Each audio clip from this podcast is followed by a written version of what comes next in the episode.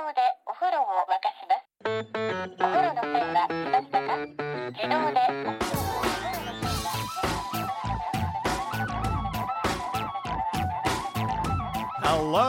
And welcome to another episode of No Such Thing as a Fish, a weekly podcast coming to you from the QI offices in Covent Garden. My name is Dan Schreiber, and I am sitting here with James Harkin, Andrew Hunter Murray, and Anna Ptaszynski. And once again, we have gathered around the microphones with our four favorite facts from the last seven days, and in no particular order, here we go. Starting with fact number one, and that is my fact. My fact this week is that a pub in London has just renamed itself the Bill Murray. However, because they couldn't get his permission, they had to name it after William Murray, who was King Charles I's whipping boy instead. yes, so this is a this is a pub uh, in Angel, North London, and they wanted to give tribute as the fact that they were renovating the pub and renaming it. Um, but there's a law that you can't name a thing like a pub after a living person unless you get their absolute Is permission. there? Yeah, so Oh. that's why they needed his permission. Which I did not know. Oh, That's- okay. That's I- why you don't see pubs called like the Piers Morgan everywhere. Yeah, Yes. that'll be it, yeah. Did he try to get Bill Murray's permission? Yeah, they did quite a few things. They found a friend of Bill Murray's brother who they got in contact with. Um, Bill Murray famously doesn't have an agent, but there's a number that you can call him on and propose projects. And uh, he um, Or they offer left- parts to. Presumably, that's the main function of it. Yeah, surely. exactly, exactly. It's, he, it's his answer phone is his agent, and he Yeah. listens to them. So I think they left a few messages on that, and they were going to take an ad out in the newspaper in the local city where he lives, so that he might see it just in the paper. But then they thought that's a bit creepy, so Yeah, they didn't do that. yeah. yeah. He's um he's such a fun guy, Bill Murray. He's always crashing random people's parties, isn't he? Yes, yeah, he's a bit of a legendary character in that sense. Do you think it's because he assumes he's been invited but hasn't got the invite? He's Uh, yeah, he went to a 22 year old Norwegian student's party, I think, and then started doing the washing up halfway through it, which is such a massive sacrifice if you've ever washed up anything at a student's party. That's amazing. Yeah, it's it's one of those things where it's, there's a lot of these stories, and the assumption is that they're all fake. And so, actually, there has been a site that's set up where you can share your personal Bill Murray stories. I think it's called BillMurrayStories.com. It's a good name. Yeah, it's confusing though, right? um, but so yeah, so like all these stories, it turns out they are true. Of people constantly submitting stories about William, the childhood whipping boy of Charles I. Sh- Actually, you should you should explain what a whipping boy is. Yeah. Yeah. So being non-British, uh, I had never heard of a whipping boy until I heard about William Murray, and it Ah. is unbelievable. The idea of a whipping boy. This is back uh, King Charles I. So he was 1600s, and what would happen is, as a child, if the prince was naughty, there was this rule where you couldn't uh, hit them and you couldn't uh, make them be disciplined off the back of a slap or anything. So they had a best friend who was called the whipping boy. If they did anything bad, their best friend would get beaten for it. They tried to encourage friendship between the whipping boy and the young prince so that the prince would have an incentive not to behave badly. Do you know what an even bigger incentive would be if the prince actually just got whipped every time he behaved I badly? know, but the divine right of kings, it's an absolute Yeah. kicker. Yeah. So that was it, Yeah. wasn't it? It was because kings are ruled by divine right, and so no one's allowed to punish the king except God himself. Although And- Charles I did later go on to be punished in a very big way by Parliament. did. oh yeah, he wasn't able to nominate Bill Murray to be executed in his place. I struggle to find evidence that much whipping was done with the whipping boys, Right. um, and whether it was a bit of a nominal thing, Mm. um, an I- idealized thing. And actually, it was a really privileged position, wasn't it? So Yeah. he eventually was given a great estate somewhere, and they often were knighted or became important members of the nobility. There was um, a historical society I read about where they had a debate about whether William Murray actually liked Charles I or not. Uh-huh. And they did a big debate, and they all voted that he would definitely not have liked Charles I. How come? well, because he was getting beaten up every time. yeah, sorry, I forgot about that bit. Because let's be honest, all kids are little shits, aren't they? so what you would do is just you would always at least be threatening your friend that you're gonna I'm gonna do something Yeah. naughty and you're gonna get beat up for it. yeah, you would, and actually, even if I do it to my best friend if I was 10, even if it was your friend, friend doesn't mean much when you're 10 years old, except someone to be tortured. Hmm. Uh, what? Right? does explain why you've made no significant personal relationships in your life, Anna. I discovered another role, which you three might know, but I think uh, non-Brits won't know. The necessary woman. yeah. The necessary woman was someone who was effectively a personal cleaner to the king and had the uh, what was seen as a very very important job of emptying the uh, the Chamber pot. the chamber pot, Yeah. the toilet. Oh. That was that was seen as like a high privilege. But the title was The Necessary Woman. Well, Is there anything more necessary than someone tipping the poo out of your toilet? No, there is not. um, so there's also a whipping father in existence. Uh, yeah, I'm surprised that I hadn't come across this. Uh, but this is a Christmas character who is a French Christmas character who accompanies St. Nicholas on his rounds on St. Nicholas Day on the 6th of December. And St. Nicholas, tradition has it, goes around and dispenses nice stuff to children who've done well. But he's also accompanied by the whipping father, the Père Fouettard, who judges whether or not a child's been naughty and if it has, whips it. Wow, where is this? Uh, France and Belgium. Wow. And is Santa cool with this? Feels like he should step in. Santa's pro. Yeah. Santa is an ass. Like if you think Yeah. about it, because he is deciding on whether people get gifts or not. Yeah, who made Yeah. him like moral arbiter of what's Well, right and wrong? He, he has the authority. Yeah. Father Like- Christmas knows he has a list. But he only checks it twice. Like I've loads of things I've checked twice, and then the third time I've realised it was a mistake. That's true. Most of the job of Father Christmas is data entry, and then there's a brief couriering service at the end of it. Can you imagine that? You're, you're given this amazing role of being Santa, and you didn't realize that for 364 all- days it's yeah. admin. It's Excel. It's all spreadsheets. there are columns. Check one. Check two. Presents delivered. Child whipped? Question mark.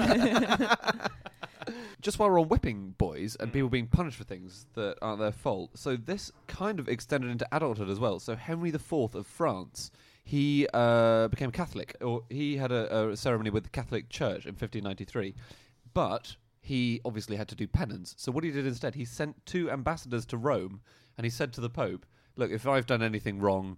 Just punish these guys, will you? And these two ambassadors were beaten on the steps of St. Peter's while singing the Miserere by um, by the representatives of the Pope. Wow. Yeah. Oh, so the Pope didn't even go out and beat them himself. he sent bloody representatives out saying, if you need to be beaten, please let my representatives do it. with Yeah, the you." Pope is very much the Father Christmas in this situation. So um, some other William Murrays. Oh, yeah. yeah. So we've got Bill Murray, haven't we? And we've got the whipping boy, uh, William Murray. Yep. Um, there's a William Murray who wrote the Peter and Jane books. Do you remember those? No. Those children's books. 80 million of these were sold around the world, and they're extremely kind of simple books like Peter plays with the ball, Jane climbs a hill, or stuff like that. He works out that 12 words make a quarter of all words used by children. Wow. And they are a and he, I, in, is, it, of, that, the, to, and was. And so he wrote all these books to kind of just try and teach you those words first. Because if you can get those ones nailed, then the other 20,000 that you learn just I'd of love come it. immediately. Please tell me he wrote the books just including all of those words, which is just a sequence of prepositions and conjunctions. no nouns, no verbs, just, You can say, that was I, if you're a pirate child. yeah. So that, that would be page one. What have you got for page two? Ooh, that was she. she isn't one of them. and there was a guy called William Murray who uh, invented vacations. Oh, Yeah. what? Um, what do you mean? well, the they used- concept of vacationing. Yeah, so he was American, and he there's a mountain range called the Adirondacks, and he used to take people up there to um, go walking. And it used to be that you would call it a holiday. The British people called it a holiday, but he called it kind of vacating your home and going to these mountains. And so he kind of coined the word vacation to Wow. mean a time when you go away. That's very cool. Yeah. Yeah. Vacation really sounds like an advertisement to burglars, doesn't it? You're actively Yeah. saying, oh, I'm emptying my house for the week. I think it sounds medical. Do Oh, you yeah. Yes. like vacating your bowels? yes, I'm afraid so. Ah. I'm afraid. so. That's such a, what? It's like you're talking to your necessary woman. I'm afraid I vacated. Once again, it's not the kind of vacation you were hoping to have with me. Okay, uh, we're gonna have to move on to our next facts soon. Shall Um, we, can we just say a couple of things about pubs? yeah, yeah. Um, so, bizarre coincidence. The pub with the longest name in the country is in the same town as the pub with the shortest name in the country, which is Stalybridge. Uh, And I think this is actually like it's it's almost in Manchester. But yeah, isn't that weird? So it's got the Q in, which is just a Q, and then it's got the longest name pub in the country, which is the Old Thirteenth Cheshire Astley Volunteer Rifleman Corps Inn. Also, there are four pubs in the UK called the Blob Shop.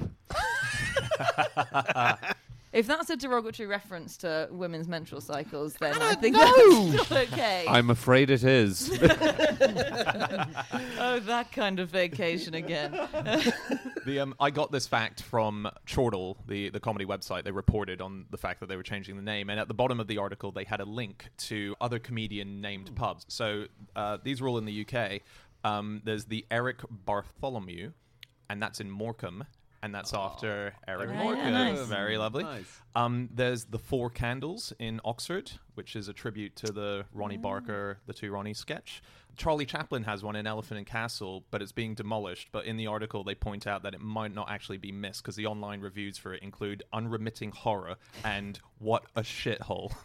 Oh, I- So- I'll go. yeah, I well, I live so think it, I think it's been demolished now, unfortunately. yeah. Very quickly, in 2013, a glittering ceremony to reward pubs and clubs in Wigan for preventing night scene violence ended in a fight.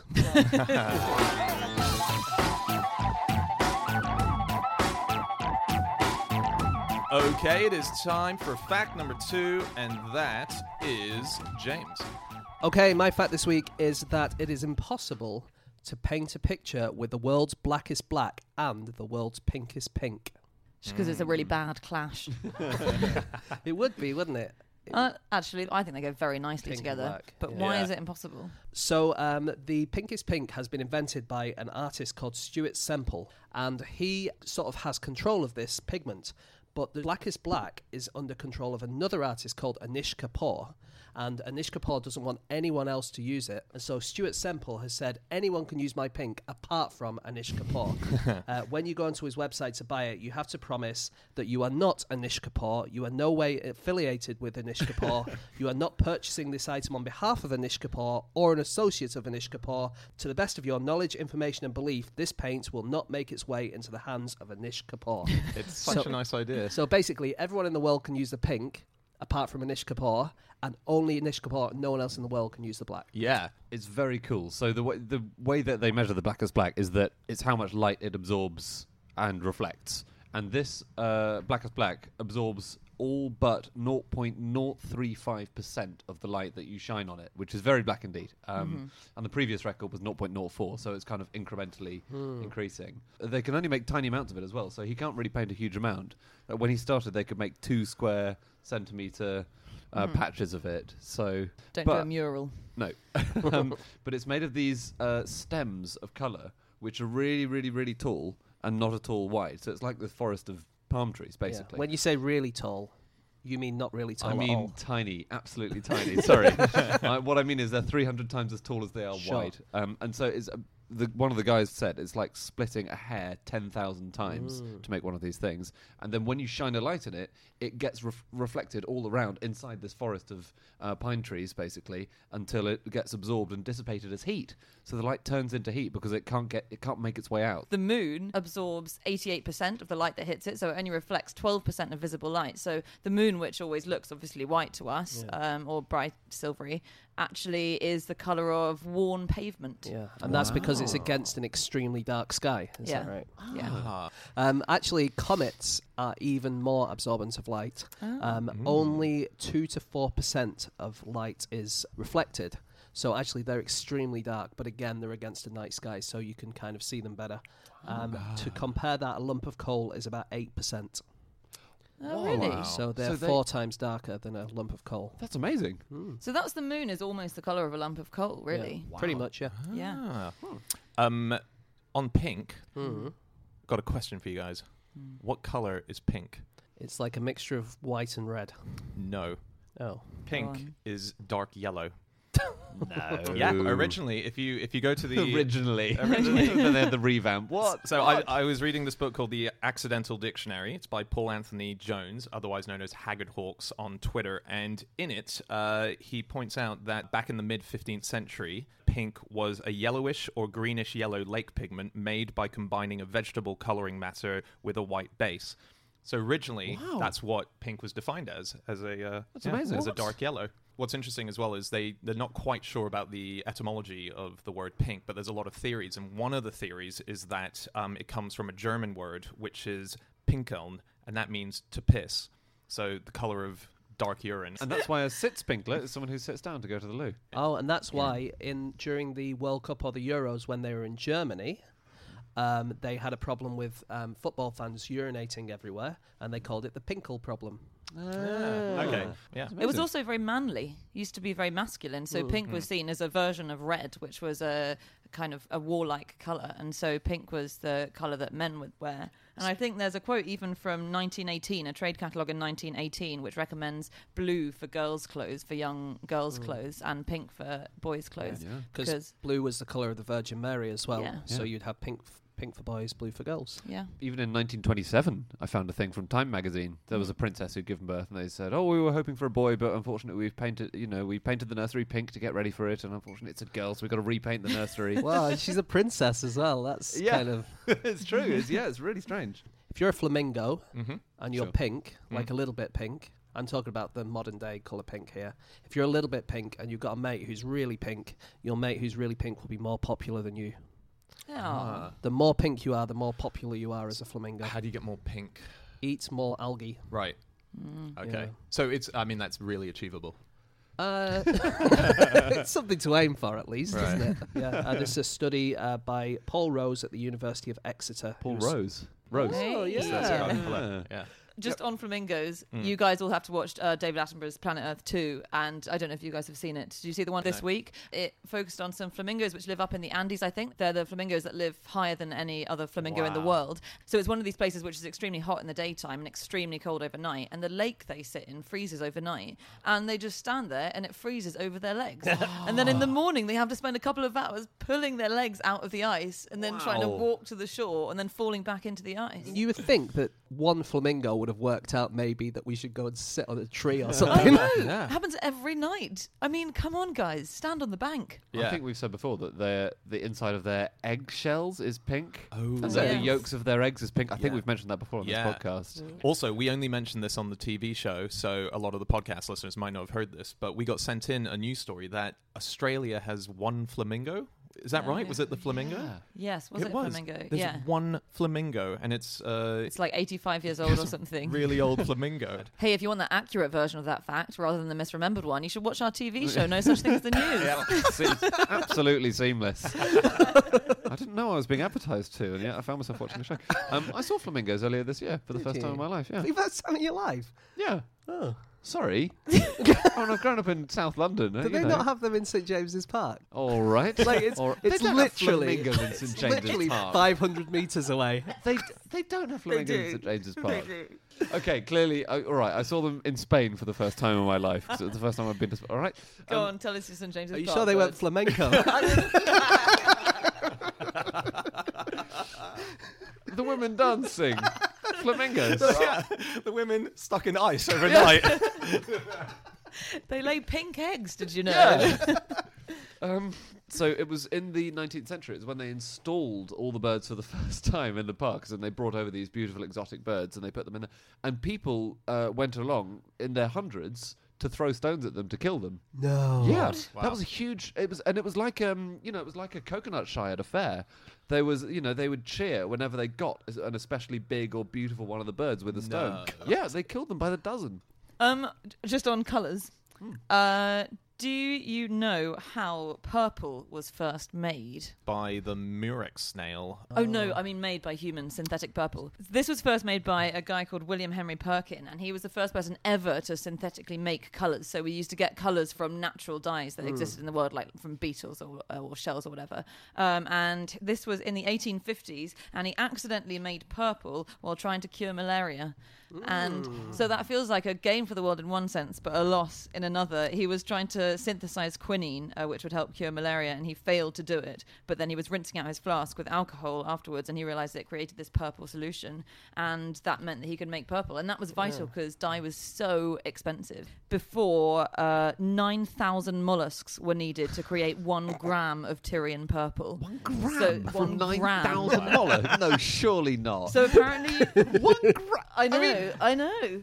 I can't. But surely that would have got you a toga or something. So you own no? I think a toga was 9,000. many, many thousands. So you need a million mollusks to get a single Roman toga. I just, I don't believe it. only royalty ever wore purple because Yeah. they didn't have enough mollusks in the world for anyone else. Did the world just used to be completely full of mollusks? There were trillions and trillions of mollusks everywhere. yeah, it did. Have you heard of International Klein Blue? Just No. while we're on the invention of colours, so, Mm. and while we're on patented colours as well. So uh, Yves Klein, the famous artist in the 60s, and in, in, in 1960, Klein patented a colour which he had kind of helped to develop. So this is not the first time someone's patented a colour, and he called it International Klein Blue, and he did a series of shows uh, where he splashed it on nude models uh, in a series of kind of artistic events that the Guardian described as sexist even by 1960s standards. Wow. Um, but that colour, Klein is dead now, but the colour lives on. Do you know where? Um, Uh, think something that's blue. Yeah. a Blue Man Group. The Blue Man Group. No, No. you're yes. kidding. Paint themselves. Blimey, Dan. Impressive. Whoa. Name something blue. he came with that straight away. International Amazing. Klein Blue is the colour they paint themselves. Um, So, Wow. Yeah. was Yves Klein the one who had a art exhibition? He was in his blue phase, and everyone came, and there was just no art anywhere, and they just drank the champagne and left, and they're all like, "Where the hell's all the art?" but what he'd done would put something in their drink, which made their urine blue, and so the exhibition was when they went for a pee afterwards. Yeah, it's so cool. Yeah. That's very cool. Uh, he's not the only person to have invented a blue. There's a new blue on the scene. Is there? Yeah, uh, it's called uh, Jay Z Blue. It's Jay Z who invented a blue, or he had his team of designers You would invent a think new that the blue. band Blue should have invented a new blue. Yeah, that would have been clever. And then for but the painting instructions, it could just say dabba dee dabba die. that's That the was, other- that's- can I just say, you should think Eiffel 65 should have invented a blue. Now your joke makes sense. There we go. So Jay Z Blue, just very quickly, it's a silverfish color. Uh, has tiny flecks of platinum in it, and the idea is that he wanted his own color because he's going to be releasing a lot of Jay Z edition style things like jeeps and motorboats, and he wants Jay Z Blue to be the color, the unifying color. Pink should make her own pink, shouldn't she? Oh yeah, Pop star pink. That's a great idea. I do know something about Jonathon Green and his dictionary of slang. Uh, but, but it's about pink. So um, I was reading through all the entries on pink in that book, and there was a gang in Ireland in the 1700s called the Pinkindindies. Hmm. And what they were, they were a gang of rich young men who like causing trouble, and they like getting into fights. And the way they would get into fights with people is they would cut off the bottom few inches of their scabbards on their swords. So basically, the bottom inch or two of their sword is poking out at the end, and then they'd slowly prick people that they were next to with their swords to make them angry and get the, get into fights with them. Do you Yeah. think it's pinking like pinking shears? I bet it is, isn't it? That's pinking. Great point. Yeah. And then was was there a spin off called the Pinky Dindies who did it with their pinky?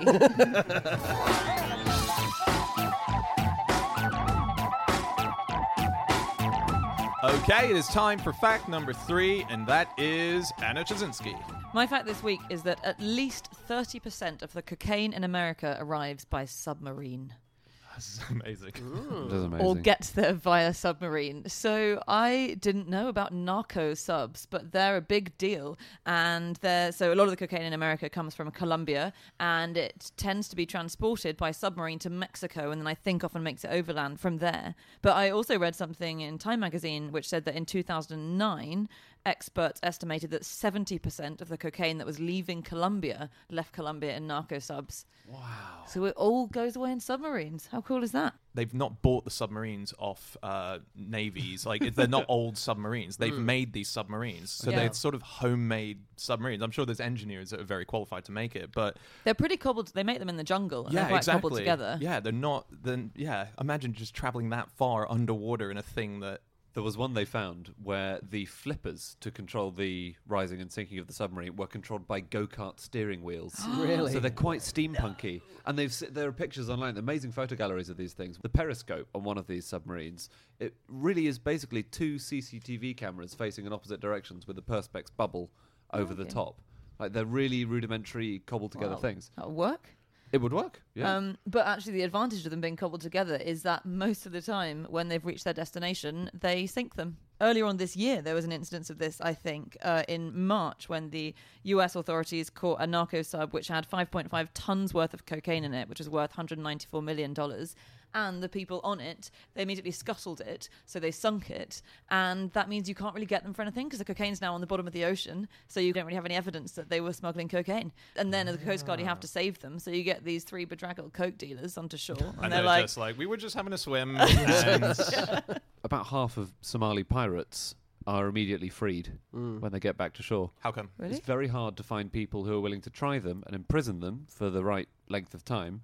Uh, it's hard finding evidence. It's yeah, it's really maddening for the authorities. Wow. Yeah. No. So you just get a lift back to shore. You get a free meal or two. And there's not evidence enough that you got the skull and crossbones flying. they No. need more than that, do they? You've got a parrot on your shoulder. yeah. no. Submarines used to have their own newspapers. Did they? Yeah, there's a whole book of extracts from submariners' newspapers. Did they which not get quite l- wet in the delivery process? Uh, well, the That's a hell of a paper round, isn't it? You Um, no, how did it work? uh, they would just print them on, on board. They did not. Oh, The submariners would write and produce their own newspaper. Yeah, was it like, Sub-editor. Actually, they had a newspaper in the trenches as well, didn't they? Yeah, the Like a- Wipers Times. Yeah. You know Uh, about that? I don't know about that. Well, the, uh, they, there was a group of soldiers who found an old printing press and they just repurposed it and started printing. And it's really satirical. So Ian Hislop and Nick Newman uh, of Private Eye wrote uh, a TV thing about it, which has now become a play, actually. And it's, uh, yeah, it's traveling around the country. But they, it was very satirical, like loads And it was well, it was Wipers Times, wasn't it? Because it was Ypres. It was a mispronunciation of Ypres, so it was them trying to have a laugh. And I think funny. in the face of real horror, Mm. it was so the the Flammenwerfers, the flamethrowers that the German troops were using, would cause you know horrible, horrific disfigurement and injury and death. Uh, and yet, in the Wipers Times, they ran a little advert for these Flammenwerfers. It started off with, "Is your boy a practical type?" Um, Oh, wow. it's really you know. Um, Yeah. During World War II, the submarines around Japan would swim along and look for a bed of pistol shrimps because pistol shrimps make tons of noise by snapping their claws really, really loud. And by going on these, it meant that the Japanese sonar couldn't find them because they Yeah. would just hear the pistol shrimp. Ah, did we only find that out after the war, or did that? Well- did they then start looking for pistol shrimps? I only found off? that out on Reddit just now, so I don't know. Is it so breaking news? A lot of Uh, them are still down there. yeah. uh, no, it came out after the war, I think. I think it was quite a long time after the war. I think Yeah. it was in the 70s or something That's when they first studied it. That's very clever. Yeah. Do you know what you get called if you're on a submarine in the Royal Navy, but you're not a submariner? You get called an oxygen thief. Gosh. I know there was a really interesting article on the Guardian about um, life on a submarine. They told the author, "Do you know we've got a badger on board the submarine? We picked it up at this point, and uh, we're feeding it, looking after it, and finding enough food for it." And it was not true. um, but this guy, the the writer said, I was really starting to believe that there was a badger on board because you have to entertain yourself. You have to come, you know, come up with sort of jokes and games and ideas, and you know, it's a very But in a life. time when you're calling non-submariners oxygen thieves, you wouldn't think you'd have a menagerie of animals on there. that just reminds me that we might have said this before. You sometimes get penguins towards the North Pole because um, sailors have taken them as pets in the South Pole, and they kind of just bring them up, and then they get a bit annoying, and they just let them go. Oh wow! I did, you imagine people who are in the Arctic are responsible geographers or environmentalists or something, not people who just like yoink a penguin up and take it with them. Don't tell me if you went sailing down the South Pole and you saw a penguin there, you wouldn't go, "Ah, I might just I keep that." definitely would. I don't deny that, but I'm not qualified to be doing that job. That's why they keep on turning down your application, isn't it? yeah, Sole do I- purpose of visit. pick up a penguin. Can we talk a bit about drug smuggling? Yeah. Yeah. Um, so JFK Airport has a drug loo, which is specifically for people who've been suspected of drug smuggling to go to. When they pick you up, they X-ray you, and if it looks like you've got drug cylinders in your body, Yeah. um, they Oh, say wow. go to this loo because it automatically washes um, the pellets of drugs which people expel. Whereas in Right. the old days, officers had to uh, manually sift. This is the Oh, new, wow. basically the modern day necessary woman, isn't it? Yeah. Yes. Yes, it is. It's the auto toilet which just washes the packets and says, "Right, there you go." But what is so? What if you say, "Oh, but I don't need to go," and then they say, "Well, well, wh- like how long can you hold off claiming constipation before you actually go?" Don't know. They'll just wait. So they'll just wait. Yeah, I don't think they say, well, he's past the half an hour limit, so nothing we can do. Um, Mary Roach says that on long flights, so Mary Roach writes these great books, and she wrote one called Gulp about Mm, the um, brilliant book. the the gut and the stomach and everything. Uh-huh. She says that on long flights, sometimes flight attendants will pay attention to who doesn't eat anything, because if you've got fifty heroin capsules swallowed, you hmm. don't want to eat anything, and often you've taken anti-diarrhea medication to keep yourself bunged up, and you don't want to do anything which will cause you to go to the loo. Because Right. obviously, if you poo out all the heroin on the flight, It's a big problem when you get to the other end. Yeah. just one thing on smuggling drugs across the um, U.S. Mexico border, and this was that that people come up with various uh, imaginative ways of getting drugs across the border. So they make catapults very often. Um, sometimes they make bits of air propulsion that can fire them over. And then there was someone who was found in 2012 just trying to drive a bunch of cocaine over the border in a Jeep Cherokee, but there's a huge fence, so they made a makeshift ramp on either side, and they drove up one ramp, and then they got stuck in their Jeep on top. Oh, so there are some really good pictures. You can look them up of a, of a Jeep funny. just hovering on top of a fence. and then the police eventually turned up, and there are two guys just trying to get this Jeep down from on top of a fence. Oh no. There was a politician who was one of the early people to say there should be a big wall between America and Mexico. Uh, luckily, that idea went pretty quickly, Yeah. didn't it? Um, but he decided, to, as a publicity stunt, to get an elephant and a mariachi band to cross the border. Well, uh, to sort of prove that you can to get prove anything that you through. could get anything through. Ah. Yeah. Uh, he was called Raj Peter Bhakta, and he also, as well as being a politician, had appeared on The Apprentice in America. Really? Wow. Everything is connected. yeah. Uh, also, one last thing on um, so people who uh, have to smuggle drugs on their bodies. Right. So the practice of putting them up your bottom is called rectal stuffing. Is This it? the technical name for Ah. it. Just It's like not a that hor- te- I mean, rectal's Yeah. technical. Yeah. Okay, well, you just Stuffing wait. is Thanksgiving meal. Sage and onion or rectal. um, but the website PopSci did a whole piece about this uh, practice and the sort of uh, trickiness of it because um, obviously the rectum stores feces and then when it's stretched enough, it sends a signal to your nervous system saying you have to go to the loo now.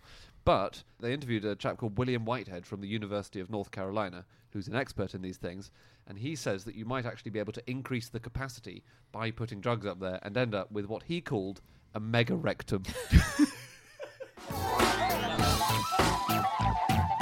It's time for a final fact of the show, and that is Andrew Hunter Murray. My fact is that in the Greek Odysseus myth, he escapes the Cyclops by hiding under one of the Cyclops' sheep. Mm-hmm. In the Apache version of the same myth, he escapes by hiding in the anus of a buffalo. Hmm. I like that the the Cyclops is a shepherd. Yeah. I just never thought of him doing sort of menial tasks or sort of like running a farm. But was it his must be deal. hard because he can't judge not the his game. distance of his sheep because he's only got one eye. Oh, yeah. So he doesn't know how far away they are. Oh, wow. So that Father Ted joke about the size of a cow, Mm. that would actually yeah. be a reality for him. Yeah, Maybe he doesn't get that joke. Right. Yeah, he's like, yeah, makes sense. this is a myth that goes back, and uh, there's a French anthropologist called Julien d'Huy, uh, d'Huy uh, who has studied myths, and he's studied a particular ethnic group who have gone around the world uh, for thousands and thousands of years, and he reckons it goes back 18,000 years. And there's always uh, the same version of the story: is human goes into a monster's house to steal something. The monster gets home, uh, and he has a herd of wild animals, and he finds the humans, and he locks the humans in somehow, and then he waits by the door for the man to kill him as the humans start to leave, and the humans escape using the herd of animals. So in the Greek version, they blind him, and then they hide under the sheep, and the Cyclops feels the sheep as he goes out. And then in the Apache version, the hero gets into the anus of a buffalo, and I mean, it does the same job, doesn't it? it does the job. it does the job. yeah. Uh, But actually, there is some cave painting in south of France in the cave of the Trois Frères. So there's a picture of a bison with an extremely distended rectum. Uh, and they think that that might be part of this story as well. So actually, it's not just the Apaches; it might go back to ancient, Wow. like, Stone Age European times. Is that picture the sequel uh, of that bison's life story once he got back out? And there's another bison going, "How did you get like that?" Neil? you will not believe it.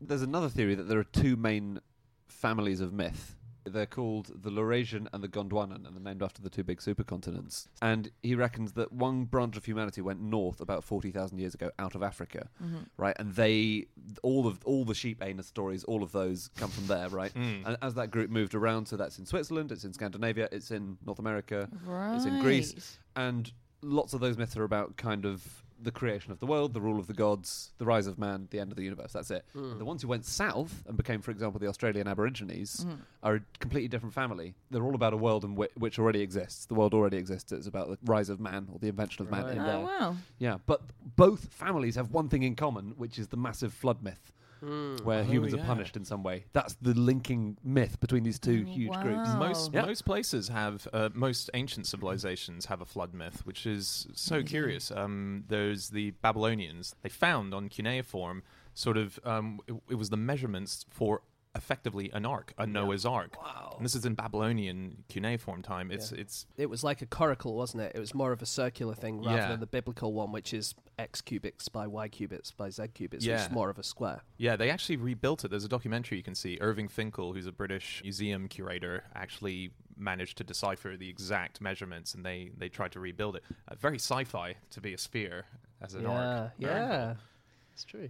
Just going back very quickly to talking about how would the Apache have managed to get this myth. Um, it's so interesting that like in recent archaeology, we keep learning more and more about cultures colliding way before we realize. And did you guys see that story about the ancient Greeks? They're looking at the terracotta warriors, and they're suddenly thinking that ancient Greek artists were involved in helping in the making of uh, of the terracotta army.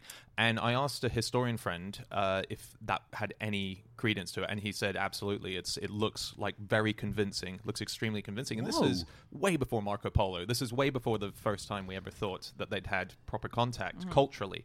Wow. I've actually Yeah. s- I've seen the Terracotta Warriors. Yeah. Yeah, I saw them in London. Well, I, okay, I saw They're them just in I- St James's Park. People used to throw things at them to knock them over. Uh, oh, really? So you went to where they actually I are? went to Xi'an in China, which Their is natural habitat. their natural habitat. and they're in these huge, long. It's like it's like a. It's much bigger. It's bigger than a football pitch. There's massive, long hangar that you see them in, and they're in trenches, and they're all lined up facing the same way, hundreds and hundreds and hundreds, and um, and they're finding more and more, aren't they? They're finding terracotta acrobats and terracotta Yeah. jugglers, and sort of this whole society. Really? Well, they haven't. replicated. Yeah, They, they know that there's. They've probably unearthed. I think it's something like a tenth of how many they actually believe are gonna. They're going to be unearthing over time. They've just been doing it really slowly. It's amazing. Yeah. it's so cool. and the first emperor's tomb, which supposedly is a mercury lake uh, on the inside, because he was obsessed with the elixir of life, and that mercury was the main thing. Um, they found a spot that they think might be where he's buried, and using detection, the mercury levels suddenly go "Woo!" up on the dial, like really high. So they they think they might have found where he is buried and where it could be true, the myth of the mercury lake. That's very cool. That was a yeah. really good impression of a mercury detector, by the way.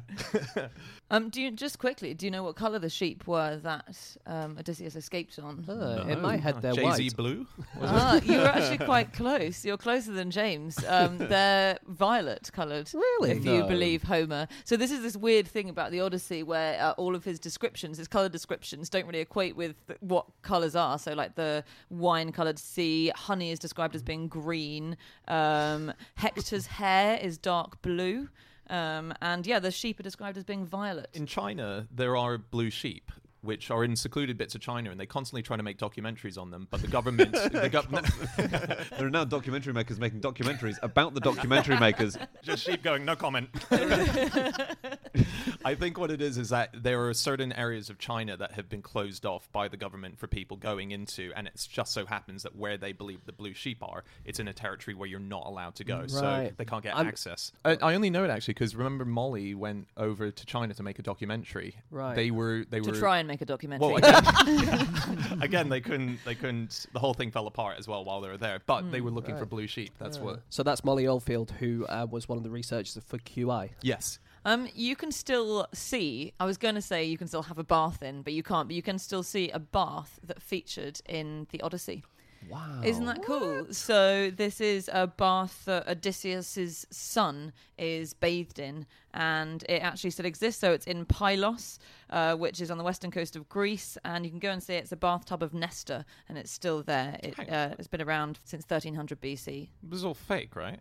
So the story of what um, Homer's writing about, the Iliad and the Odyssey, are actually two, I think, of a series of eight stories of the whole Trojan Wars, and the only those two survived in full. But I think there are six more in Really? fragments, and the Trojan Wars really happened. Um, but then obviously they start getting crazy gods involved, which starts to become a bit fictional. But yeah, Okay. Nestor's palace Oh, existed, that's- and Nestor's bathtub existed. Okay. There are ruins of Troy that they've Yeah. discovered, aren't they? So Yes. they know that it was a real place. Yes. Yeah. And that there were loads of cities which were destroyed or burned down or, you know, know fell in war, and then Yeah. they build another one on top, and they've got a kind of layer cake. Yeah. Yes, because I think the person who discovered Troy initially got in loads of trouble because in order to discover it, he destroyed an equally valuable layer of archaeology on top of it, which he just chucked away. And then that's book nine in the series.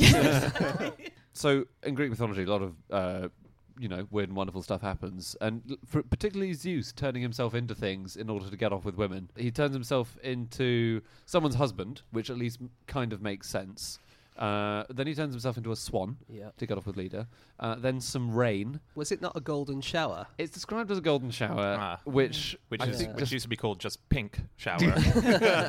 And that's for Perseus, isn't it? uh, oh, I read Danae. Oh, to to make Perseus. Sorry, to make. per- Yeah, you're absolutely right. Uh, then as a bull. So this is really interesting. He disguises himself as a bull to get off with Europa, right? And Europa is the mother of King Minos of Crete. Yeah. Ah. So King Minos of Crete, his mum has had sex with a bull, but then his wife Pasiphae falls in love with a bull. Which is a punishment from the gods because he sa- he tries to trick them and send them an inferior sacrifice. It's never worth doing in the Greek myth. They always find out this is an inferior sacrifice. They never don't check. um, but so not only has his mum got off with a bull, his wife has now fallen in love with a bull. It just must be so embarrassing for him. it's Ima- a real curse. It yeah, is. it Imagine is. what bad luck it would be if you're trying to make an escape and you happen to pick the wrong bull's anus to climb into. it turns Well, out. and you find your mum in there. Yeah.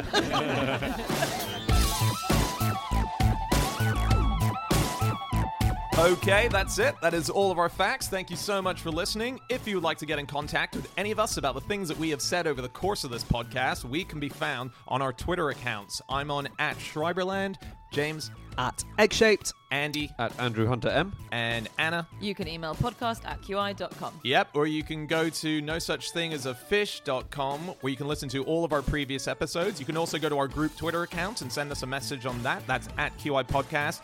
And also you can go to no such thing as the news.com, which is our current topical news based TV show, which is currently still going out on the BBC every Wednesday night on BBC Two after news night. We'll be back again next week with another episode. We'll see you then. Goodbye. Hi, all. Okay, look, James and I admit that maybe there aren't any flamingos in St. James's Park. Our further research tells us. Now, what we need to do about this is either you lot, if you have any photographic evidence that there have been flamingos in St. James's Park, you need to send it to us quickly so that we feel vindicated. And if you don't, and it turns out there aren't any there and there never have been, and we were confusing flamingos with pelicans because we're idiots, then you just have to never ever tell Andy that he was right. Okay, see you next week.